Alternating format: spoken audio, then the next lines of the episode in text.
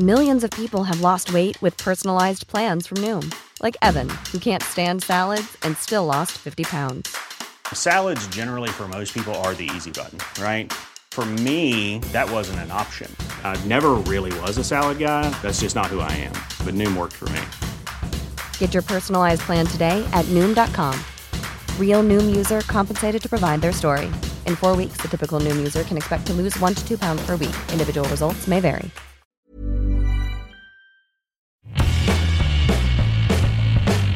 Hola a todos, esto es Sin Comentarios, el programa con los temas y noticias que a todo el mundo interesa y las opiniones que nadie pidió.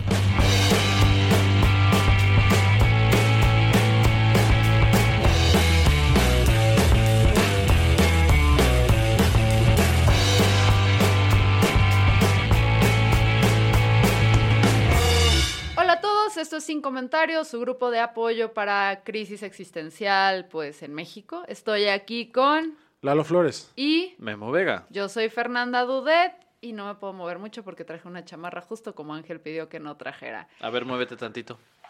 Ese es el sonido de mi chamarra que Ángel había vetado ¿Quieres que de te este preste mi programa. No, no, no, no, no, mi sangre fría no siente mucho en Ah. este, en este clima. Eh, el punto es que estamos aquí con ustedes para platicar, pero antes queremos agradecerles mucho a, a varios de ustedes. Em, quienes no lo sepan, sacamos en YouTube una campaña para pedir apoyo porque la parte al menos eh, visual de Sin Comentarios, donde hacemos los sketches, está en riesgo pues por falta de dinero, muchachos, porque le guste o no a Memo, este es un país capitalista, neoliberal y uno necesita dinero para existir. Maldita El sea. dinero es dinero, el dinero es dinero, el dinero es dinero. ¿No viste ese video? Guillermo Sí, claro. Ah, el bueno. cochino dinero. Sin embargo, muchos de ustedes salieron al rescate y les queremos agradecer. Eh, ya garantizamos, les digo, que al menos estos podcasts y un live semanal, un live mensual, perdón. Eh, y a quienes no hayan donado, pues ahí está el Patreon, muchachos. Por favor, pásense, dense una vuelta. Apoyen. Apoyen, denos su cochino dinero, lo necesitamos para sobrevivir. Pero bueno, hablando y pasando a otros temas, eh, tenemos como un servicio a la comunidad porque estamos muy preocupados sobre algo que está sucediendo. lo tenemos bien mapeado en Jalisco, pero no sé si esté sucediendo en otras partes de, México, en el que muchas mujeres han sido víctimas de violación a través de plataformas de servicio de, de autos como Didi, Uber, Cabify, etcétera, etcétera. ¿Cómo está sucediendo esto? Eh, bueno, los casos que hemos tenido que se detectan son unos, van desde chavas que no se dan cuenta o no, no se aseguran de estarse subiendo al auto que la plataforma les está mandando. Y cuando están a medio trayecto se dan cuenta de esto, las llevan a un, a un callejón eh, abandonado, abusan sexualmente de ellas, les roban las cosas y las botan. En otros casos han sido mujeres que se suben eh, lamentablemente fuera de centros nocturnos. Eh, tarde en la noche se suben al Uber, les sacan navajas, eh, abusan de ellas sexualmente y, y también las abandonan. Eh, sé que muchas veces suena como, como a cuento de, de mamá neurótica en grupo de Lady Multitask. Mito de- urbano, Ajá, ¿no? mito urbano, pero no. O sea, ya salió en las noticias, yo en lo personal he recibido y atendido casos de mujeres que han pasado por esto, entonces creo que deben tener cuidado, ¿no? Sí, sí, sí. em, creo que también ya, ya hay carpetas de investigación, entonces es un asunto eh, muy oficial. Y me parece que fuera de estas cosas, recomendaciones como puntuales, em, que sí a lo mejor se tienen que hacer de verificar eh, que las placas coincidan con lo que te dice la aplicación. Quien se tiene que meter de lleno en esto es la fiscalía. De- definitivamente. Por completo. Sí, o sea, no, no es como que culpa de ellas, pero pues hay que, hay que cuidarnos de alguna forma, ¿no? Porque Sí. están también, eh, otro de los rumores y de lo que les estaba comentando ahorita antes de que pues, empecemos, es que aparentemente ya hay gente ofreciéndole a los Ubers y a los sistemas de auto, porque lamentablemente yo estoy más en contacto con Uber, entonces esto lo he sabido más por esta plataforma, donde hay gente que se pone mm, a ofrecerles dinero por si encuentran a chavas que salen alcoholizadas de centros nocturnos, eh, para que los encuentren en determinados puntos en, en la ciudad y subirse a ellos al carro y bajar a la chava en algún lugar. O sea, está ya muy organizado ese pedo. Las autoridades, 100% su responsabilidad, pero en lo que lo hacen, ¿qué hacemos, Memo? O sea, en lo que arreglan esta bronca que... Y que hay que ver si la arreglan, porque lo que tú dices ya estamos hablando de, de un este un crimen sistemático, lo que significa que no es este y que es bien importante tenerlo presente, no es probablemente como el acto de un, de un chofer aislado que de repente se le subió eh, la maldad encima. Más bien, pareciera que ya es un, un esfuerzo coordinado que tiene un nivel de estructura mucho más sofisticado de lo que pensaríamos para un asunto ahí medio a- aleatorio. Y por lo tanto, lo que el gobierno, comillas, comillas, intenta arreglar esto, creo que pues hay que tener una este, vigilancia muy puntual sobre toda la gente a nuestro alrededor que está usando este tipo de servicios, ¿no? Cuidarlos en espacios que a lo mejor es más sencillo que alguien pase por ellos, ver si podemos echar la mano, acompañar a, a- las mujeres en el Uber si creemos que pueden estar en una situación de riesgo, porque mm, pues ya no estamos, es- ya, ya no es un asunto pareciera de azar, sino es un asunto programado. Sí, y no, y tampoco lo vean así como de, ay, no, no puede pasarle a, eh, pasa en barrios muy aislados. Está los reportes que he podido ver y lo que salió en el periódico, o sea, está pasando en absolutamente todos lados, o sea, en, en lugares por el ITESO, en lugares en Providencia, por Chapo, o sea, ya está por todos lados sucediendo eso. Sé que no es lo correcto, pero cuídense y cuiden a los otros. Hay una función que les recomiendo mucho que es la de compartir tu viaje mientras estás ahí. Es algo Claro. que, que yo sí uso con mis amigas para checar por dónde se están moviendo. Em, y pues bueno, o sea, sé que en algún momento yo llegué a decir, ah, Uber es fabuloso, es una opción súper segura. Retiro lo dicho. Les llegó el crimen, Sí. les llegó. Y bajaron los estándares también porque antes... A eso voy, sí. eso es lo que iba a decir. Denuncien, este, amigos, si, saben o fueron víctimas de una situación así, denuncien porque no hay cosa que presione más a una empresa que tener a la autoridad encima de ellos. Este, eh, eh, eh, yo no me imagino como empresa tener a la fiscalía encima este, una vez al mes por culpa de alguno de tus empleados debe ser una cosa terrible y eso los puede obligar a volver a ponerse estrictos con el tipo de perfil que, que contratan, porque una de las cosas que, que se presumía que de cierta manera, entre comillas, garantizaba la seguridad de los Uber, es que hacían evaluaciones eh, psicológicas y psicométricas. ¿Lo dije bien, Guillermo? Lo dijiste muy bien, Eduardo a, Flores. a los conductores para de cierta, modo, de cierta manera tratar de, de- de poder eh, contratar un perfil que sabes que no va a ser eh, dañino o nocivo para, para el usuario. Pero eh, cuando el, el volumen se vuelve tan, tan gigante como lo que pasó en Guadalajara, que muchísima gente se afilió a Uber, entiendo que de pronto a lo mejor se pueda salir de control, pero eso no es una justificación para que haya pasado y creo que hay que obligar a la, a la empresa a regresar a su, a su estándar original, si se pudiera decir, para eh, que siga siendo una opción segura. Sí, y aquí listo con los presuntamente, Lalo. Ajá. Porque también no creo que haya sido como, ay, es que hubo una sobredemanda. A ver, seamos muy honestos. Uber cuando llegó había, mm, estaba esta empresa de, creo que era de los Peterson o no me acuerdo de quién, ¿cómo se llamaba? City, City Drive, una cosa así, que era una empresa Sí. súper chiquita de ejecutivos. Pero cuando entra Uber, al menos en Guadalajara, realmente no tenía una competencia buena, buena. Ajá. Entonces empiezan con todos estos estándares de que el agua en el auto, que las eh, pruebas psicológicas, que las pruebas de conocer la ciudad, y eran súper estrictos porque todo el mundo quería trabajar ahí y eran los únicos que estaban dando como que este servicio. Conforme fue entrando más competencia al panorama, presuntamente, fueron bajando los estándares porque de repente era muy difícil eh, aplicar. Yo en mi ocio intenté aplicar a Uber porque yo jamás podría ser chofer. Pero sí, te lo juro, intenté aplicar porque dije, a ver, ¿qué y si te pedo hubieran con esto? aceptado y si nos Reprobé. hubieras tocado en un Uber, ¿Qué reprobé, reprobaste? eh, reprobé lo de ubicación en la ciudad. Claro. Así de, La ¿cuál es, cuál es el periférico?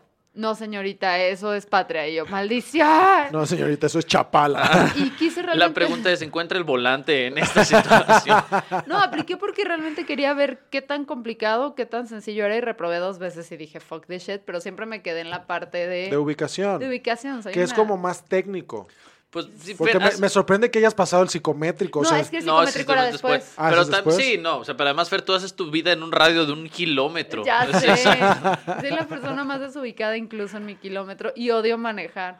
Em, pero conforme, tengo entendido que conforme fueron entrando más competidores y de repente preferían irse a otras plataformas porque era más sencillo, fueron bajando sus estándares hasta llegar a que prácticamente eh, creo que ahorita cualquiera puede entrar, no te hacen casi ninguna prueba. Tengo entendido, presuntamente, presuntamente. Em, entonces creo que también, pues aquí me choca darle la razón al memo.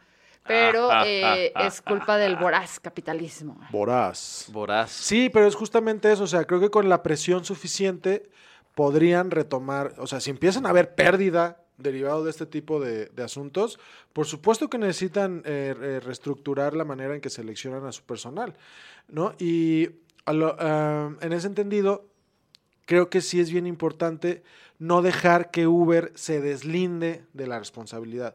Porque en el 99% de las notas relacionadas con violencia y Uber, Uber dice, no tengo denuncia formal, no tengo registro de ese conductor.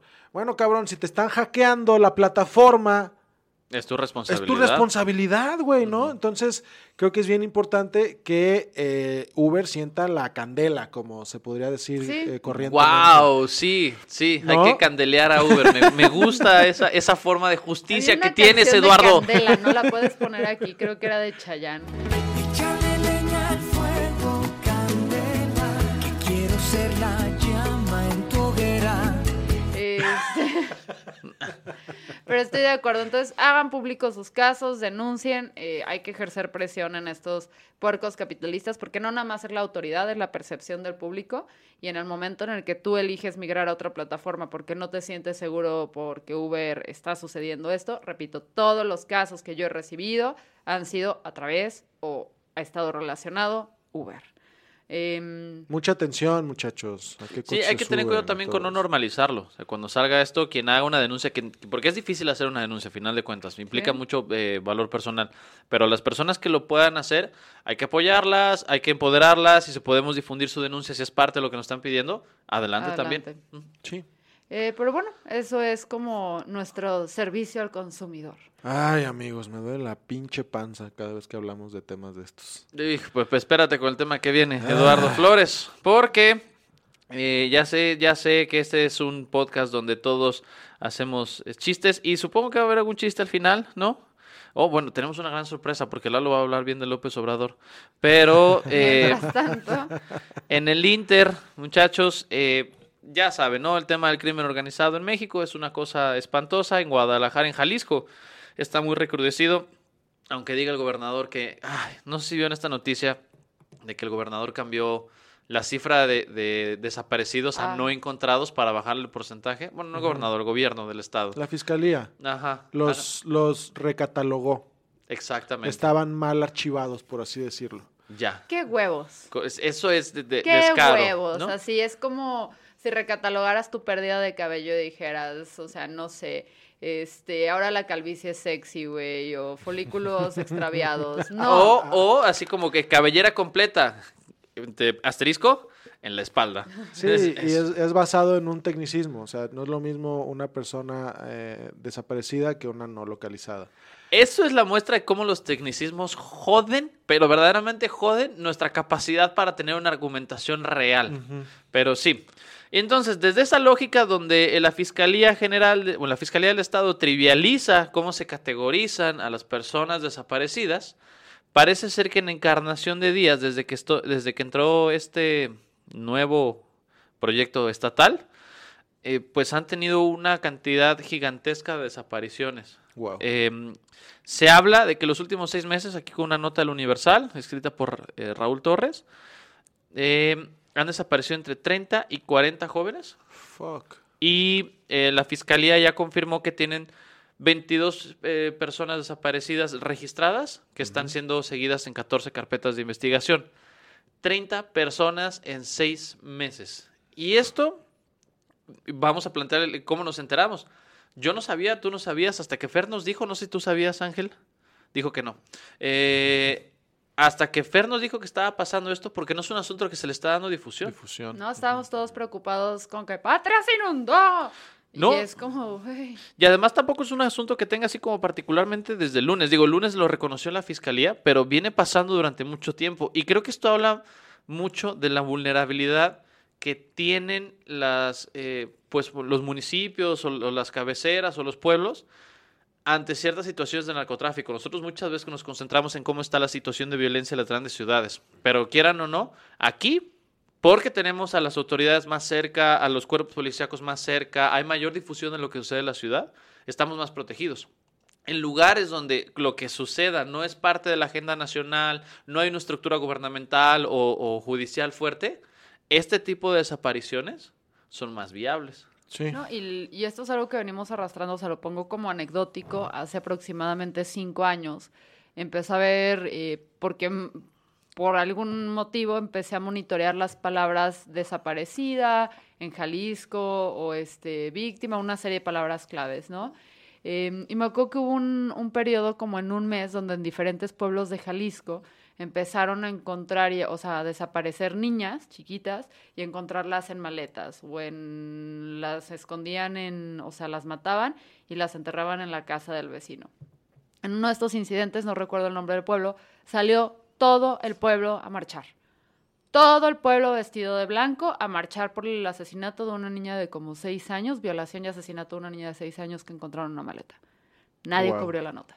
La nota llegué a ella porque la publicaron en Facebook con todas las fotos eh, de la cabecera municipal. Entonces, este es un problema que tenemos donde los medios nada más están atentos a lo que sucede en la zona A metropolitana de Guadalajara y fuera de eso, pues vale madres, ¿no? Sí salió en el periódico. Salió como en una de esas de varias, eh, en un parrafito, nada más encuentran un cuerpo de niña. En lugar de haber sido la primera plana, como seguramente fue alguna nota poli- de politiquería barata de que alguien le dijo a alguien más una cosa, ¿cierto? Exactamente. Entonces, esto es lo que también pasa y que los medios somos responsables de esto. Y que ahora, planteando esta lógica y viendo cómo ha estado el tema en los últimos seis meses, me voy a echar para atrás con una opinión que alguna vez dije A aquí. ver, a ver, A mí, eh, cuando, como originalmente estaba planteado, y entendiendo que todavía tiene un montón, un montón de asteriscos y asegúnes, el tema de la Guardia Nacional, ya en este punto, no me genera tanta aversión como lo, me pareció Lo- originalmente. sí. La verdad, eh, a lo mejor estoy yo siendo presa del miedo, que lo, lo reconozco porque sí de repente uno va acumulando información de cosas terribles que van sucediendo y digo, pues, ya no sé, ya no sé qué alternativa queda. Claro. Yo, yo- ahora que de repente los veo a los soldados en la calle, eh, en lugar de sentir solo coraje, que era lo que me pasaba al principio, como que de repente los veo y digo, pues ojalá Por ahí vaya el pedo. ahí. ajá, sí. ¿Qué digo? También esta semana salió una nota en la que trascendió que cuatro miembros de, este, ya inscritos a la Guardia Nacional eran parte de un cuerpo de secuestradores. ¿no? Sí, sí, sí. Eso es lo Y que habrá- está cañón, o sea, que ya no sabes, o sea, quieres creer en la guardia, pero luego tienes evidencia, eh, no evidencia, pero tienes casos aislados. Elementos, estos sí, todavía no, todavía no es un problema sistemático, Entonces, pero... Sí, o sea, está tétrico el rollo. Y el problema que tienes en, en los poblados, porque esta es otra nota que también tronó hace como cuatro o cinco años, es lo de la esclavitud todavía que está sucediendo en Jalisco. O sea, cómo están secuestrando a hombres y a mujeres jóvenes de estas poblaciones para meterlos a hacer trabajo forzado en los campos. Los campos de concentración, que de hecho en canal de YouTube tenemos una entrevista con Alejandra Guillén, que ab- aborda ese tema si quieren escuchar más información a detalle, o síganla a ella porque ella habla mucho sobre el tema. mucho Entonces, sí es, sí es una crisis que tenemos eh, donde nada, o sea, no es nada más un punto, no es una bandita de secuestradores, sean o no de la Guardia Nacional o de Díaz de Encarnación, sino que tenemos un problema ya eh, que, que- que, híjole, desenmarañar va a ser un reto y no va a ser de la noche a la mañana. No. Pero no se va a desenmarañar si los medios no ponen atención sobre ellos. Y si en la Fiscalía General siguen reclasificando eh, los casos de desapariciones, háganme el chingado favor. Aparte, o sea, creer que con todo este rollo de transparencia y eso, que, que la gente no se va a dar cuenta. La bronca es que sí se dan cuenta los periódicos, pe- o sea, se dan cuenta los periodistas y se enteran. Pero como no es sexy decir, oye, el gobernador o el gobierno está haciendo esto, pues no se entera el ciudadano promedio y ahí va y dicen, ay, es un gran gobernante, vamos, ojalá y sea nuestro presidente. Necesitamos Futuro. empujarlo de otra forma. Esto, la reclasificación es de, de vergüenza. Vamos a acabar con los no desaparecidos, no encontrados, ausentes, omisos, disfrazados de aire, disfrazados de muebles. Camuflajeados. Camuflajeados, cam- excelente camuflaje. Y así vamos a bajar. la- es, la estrategia del gobierno para bajar la cifra de desaparecidos. Así, del gobierno estatal. por unos cigarros. Ajá, O sea, exactamente. esa va a ser la categoría a la que vamos a llegar en seis años. Sí, ok. Ahorita que Memo dijo que tenía un chorro de terror, ¿no te acordaste la película de Intensamente del del terror? Del temor. personaje que Sí. está en temor. Es Sí. idéntico. Memo es el temor. Yo soy temor. A ver, les voy a, Ah. voy a hacer una pequeña pausa en, en nuestro este Muy grupo, oscuro sí, nuestro grupo de, de autoayuda. Ya ven que cuando están en la, en la película intensamente, las emociones de, de Riley son controladas por alegría, las de la mamá por tristeza y las del papá por enojo. Por enojo. ¿Cuál es el monito que controla sus emociones. Ay, Memo, lo vamos a cuestionar conmigo, güey. O sea, neta, me pongo roja mientras lo dices. Ok, muy bien, tú eres La furia. ira, Yo, ¿Tú? yo, yo debería ser miedo, sí. Temor se llama. Yo, temor, yo sí, yo soy el de la, el, el, largo- el larguito, ¿no? El que, Sí. ah, todo el tiempo, "Ah, algo está Sí. pasando, algo va a pasar, eso soy yo. Yo también soy temor. ¿Tú, Ángel? Temor también, Temor. sí.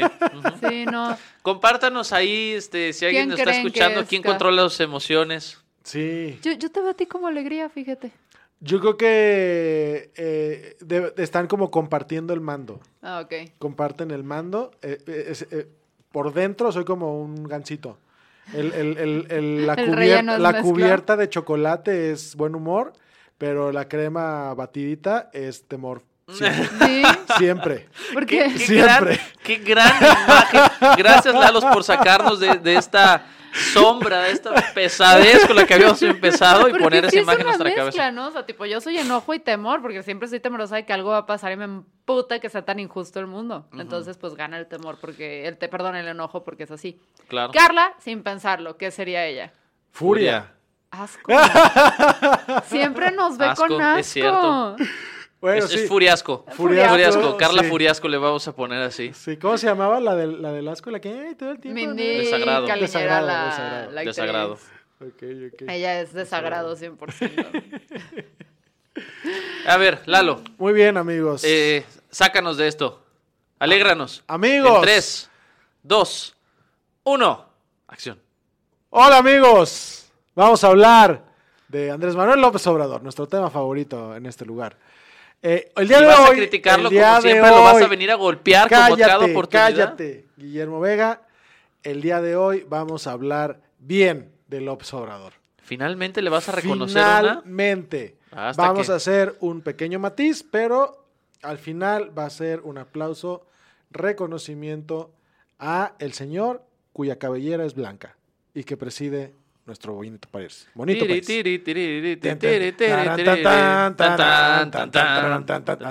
Así es, la marcha Zacatecas y todo el pedo.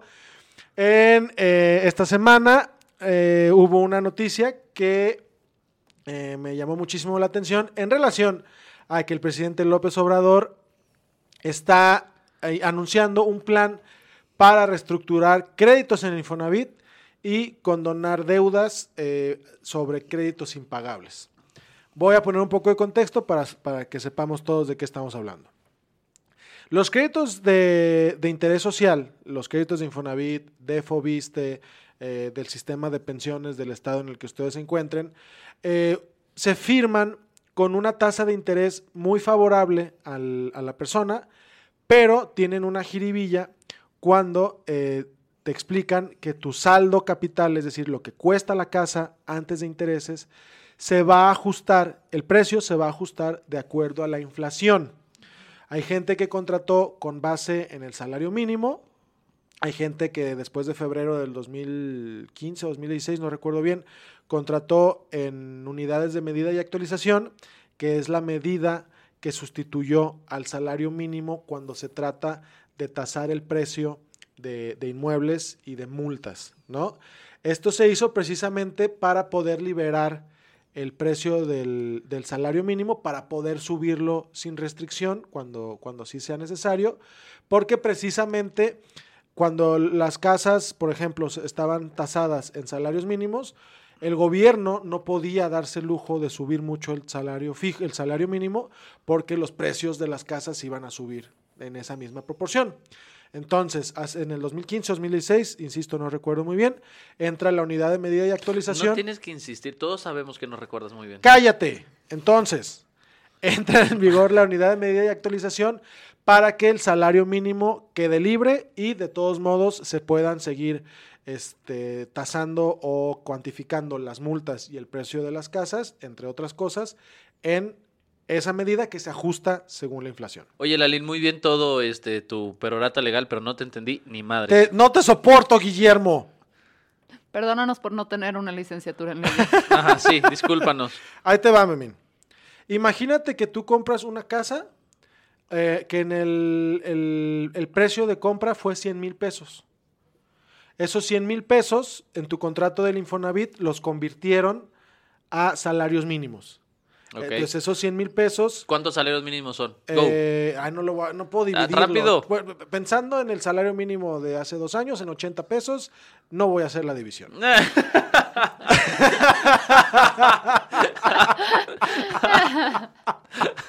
Muy bien, continúa. Dice Ángel que son 1.250 salarios mínimos. ¿Qué? Bueno, sí, 1250. Pero en el 80 pesos. Ajá. Entonces, en el hipotético de que tu casa costara 100 mil pesos, quiere decir que cuando tú compraste tu casa, esa casa tú la compraste en 1250 salarios mínimos. Entonces, al año siguiente, tu casa eh, tasada en 1250 salarios mínimos, entre el interés y todo eso, pues tú realmente no le bajaste mucho a esos 1250 salarios mínimos. A lo mejor le bajaste 10 salarios mínimos, 20 salarios mínimos, dependiendo de, de cuánto hayas abonado. ¿Qué pasa? Que si al año siguiente el salario mínimo subía 20%, el valor de tu casa subía ese 20%. Y si tu sueldo no subía ese 20%, tú ya estabas en desventaja con el valor de tu casa. Ok. Oh. Ese es el meollo del asunto. Wow. Hijos de puta. Ajá, es una tasa de interés muy cómoda, pero si tu patrón no te ajusta el sueldo, Se acabó la tu fiesta. casa se vuelve impagable. Ok. En el 2015-2016 se desvincula el precio de las casas y de las multas al salario mínimo para poder subirlo como se les antoje y, y- y crean una cosa que se llama unidad de medida y actualización, que es así, se actualiza conforme a la inflación cada año. Ok. Aún así, este, si la inflación sube mucho y tu salario no, al final de cuentas vas a terminar con un crédito impagable. Ahora, dinos, ¿qué hizo Andrés Manuel? López Obrador está proponiendo, lo estás disfrutando un chingo, cabrón. Muchísimo, güey. Finalmente veo cómo, veo cómo te duele el oficialismo Pero son dos, dos podcasts seguidos. Es cierto. ¿Qué está pasando? En el tercero se va a desaparecer. voy, voy a explotar. Entonces, ¿qué propuso nuestro...? Está proponiendo dos cosas. Reestructuras a los créditos de Infonavit y de Fobiste para que de alguna manera se pueda subsanar esa variación. Que eso, por ejemplo, ya está pasando en Jalisco con el Instituto de Pensiones del Estado. eh, eso no es iniciativa del Observador, es iniciativa de Alfaro. Pero en, aquí en Jalisco ya está pasando eso. Pensiones del Estado ya te está diciendo, ok, te subo la tasa de interés, pero te dejo fijo el capital. Ahora, espérate, ¿me estás diciendo que AMLO y Alfaro hicieron algo bueno? O sea, dos por uno hoy. Así pasa, Fernando. Se me hace que, no, yo creo, yo creo que el café que compramos debe traer algún alucinógeno. sí, algo, algo extraño está pasando. Wow. Entonces, por ejemplo, aquí en Jalisco ya está pasando eso. Pensiones te está ofreciendo, te subo la tasa de interés, pero el capital te queda fijo. López Obrador está pro- pro- proponiendo estructu- reestructura de los A ver, venga. créditos. Proponiendo reestructura. Proponiendo reestructura, déjame en paz. Ahora él viene a, pro- a corregirnos la dicción, ¿eh? ¿Qué tal? El pato tirándole a las tal? escopetas. el el Aquí señor que estoy. susurra,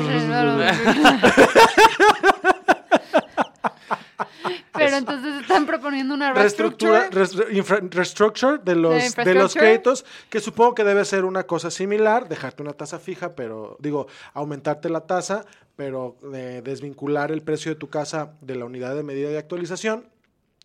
Y la parte más interesante es que dice López Obrador, que toda aquella gente que tenga una ganancia de menos de cuatro salarios mínimos, que tenga más de 15 años pagando su casa y que lleve pagados más del 90%, eh, van a, hacerle la quita de- del total del adeudo para que con eso se dé por pagada la casa. Wow. Entonces estamos hablando de que alguien que lleva pagando una casa por 15 años con una actualización con base en el salario mínimo, como que ya se las expliqué, pues ya pagó la chingada casa Y va a dos. confirmar a AMLO como su presidente en...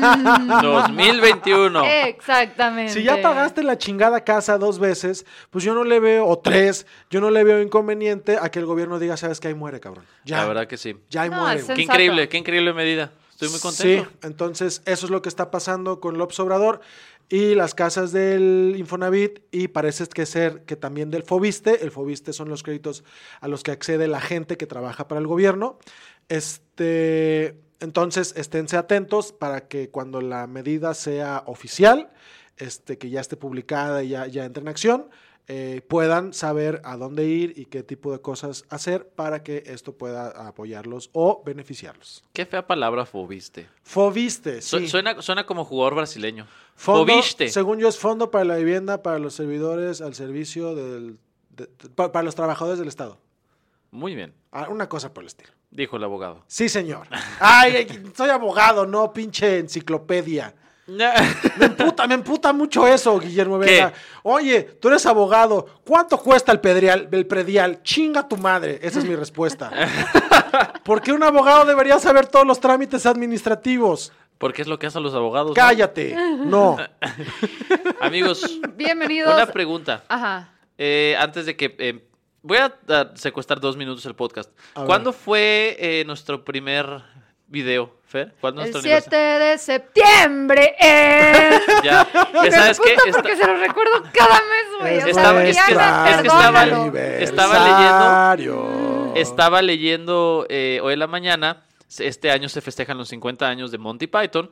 Y, y el, y el unizaje. Y exactamente. ¿Qué? No importa. Eh, sí. Y yo sabía que su primer episodio había salido el 5 de octubre, pero no sabía que el primer episodio lo habían grabado un 7 de septiembre. Ahora sí te vas a acordar. Ahora sí, voy a acordar, ya lo relacioné con algo importante. Ya lo pude relacionar con algo que sí me es voy, relevante. Pinche culero. Ahora, Lalo, Ajá. explica tu sección. Ay, hijo de tu puta madre.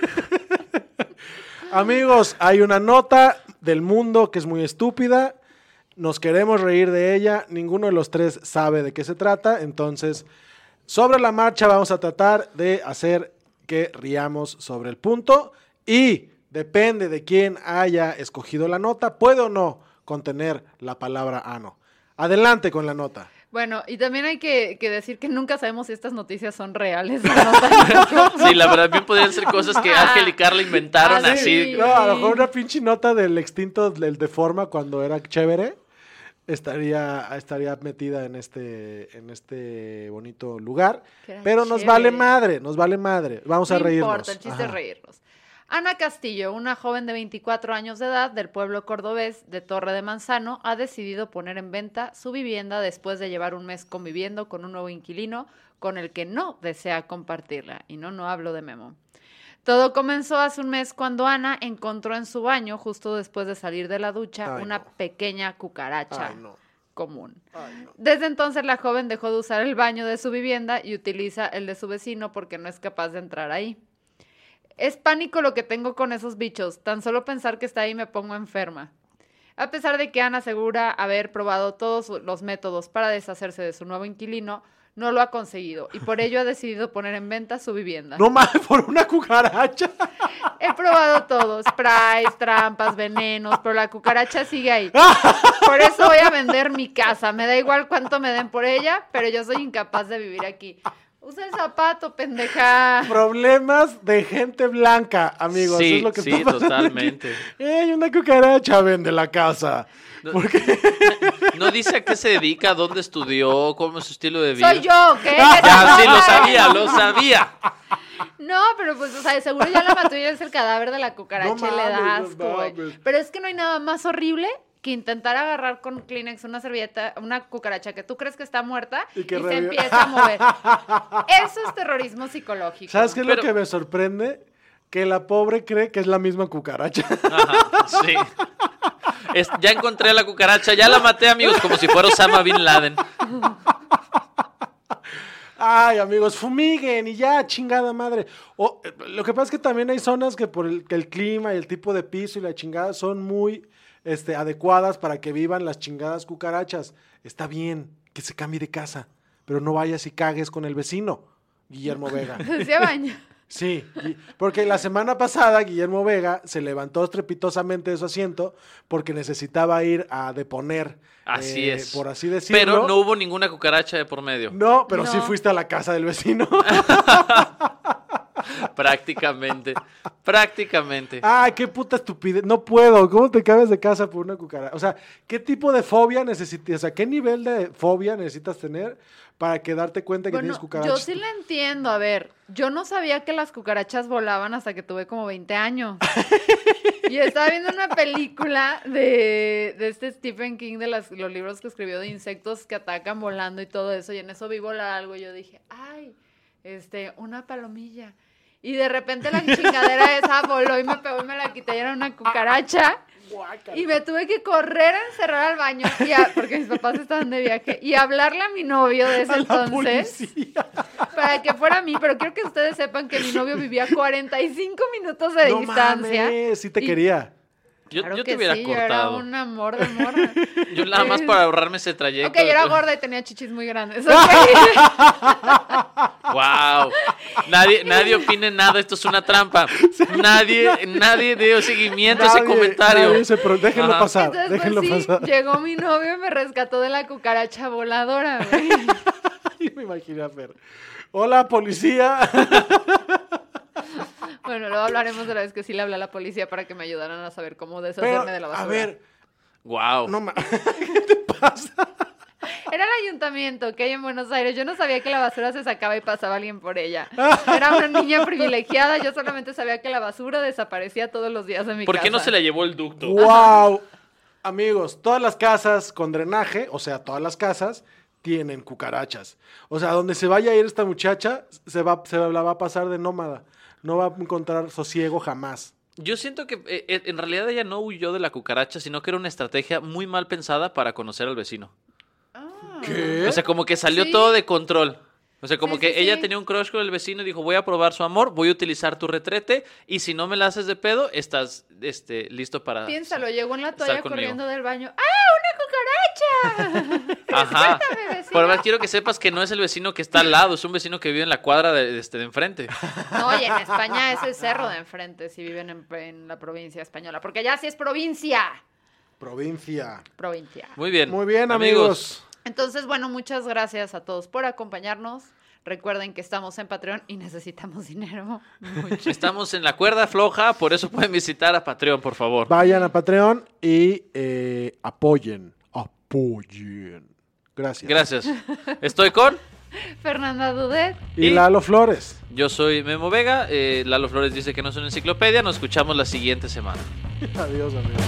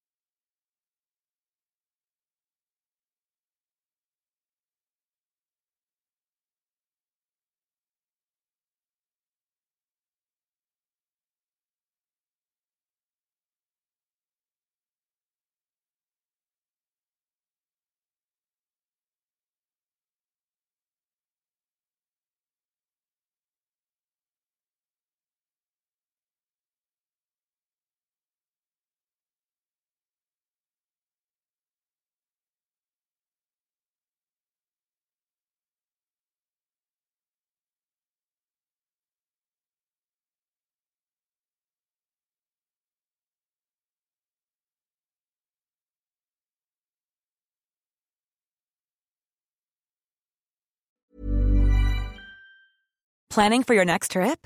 Elevate your travel style with Quince. Quince has all the jet setting essentials you'll want for your next getaway, like European linen, premium luggage options, buttery soft Italian leather bags, and so much more. And is all priced at 50 to 80% less than similar brands. Plus, Quince only works with factories that use safe and ethical manufacturing practices. Pack your bags with high-quality essentials you'll be wearing for vacations to come with Quince. Go to quince.com slash pack for free shipping and 365-day returns.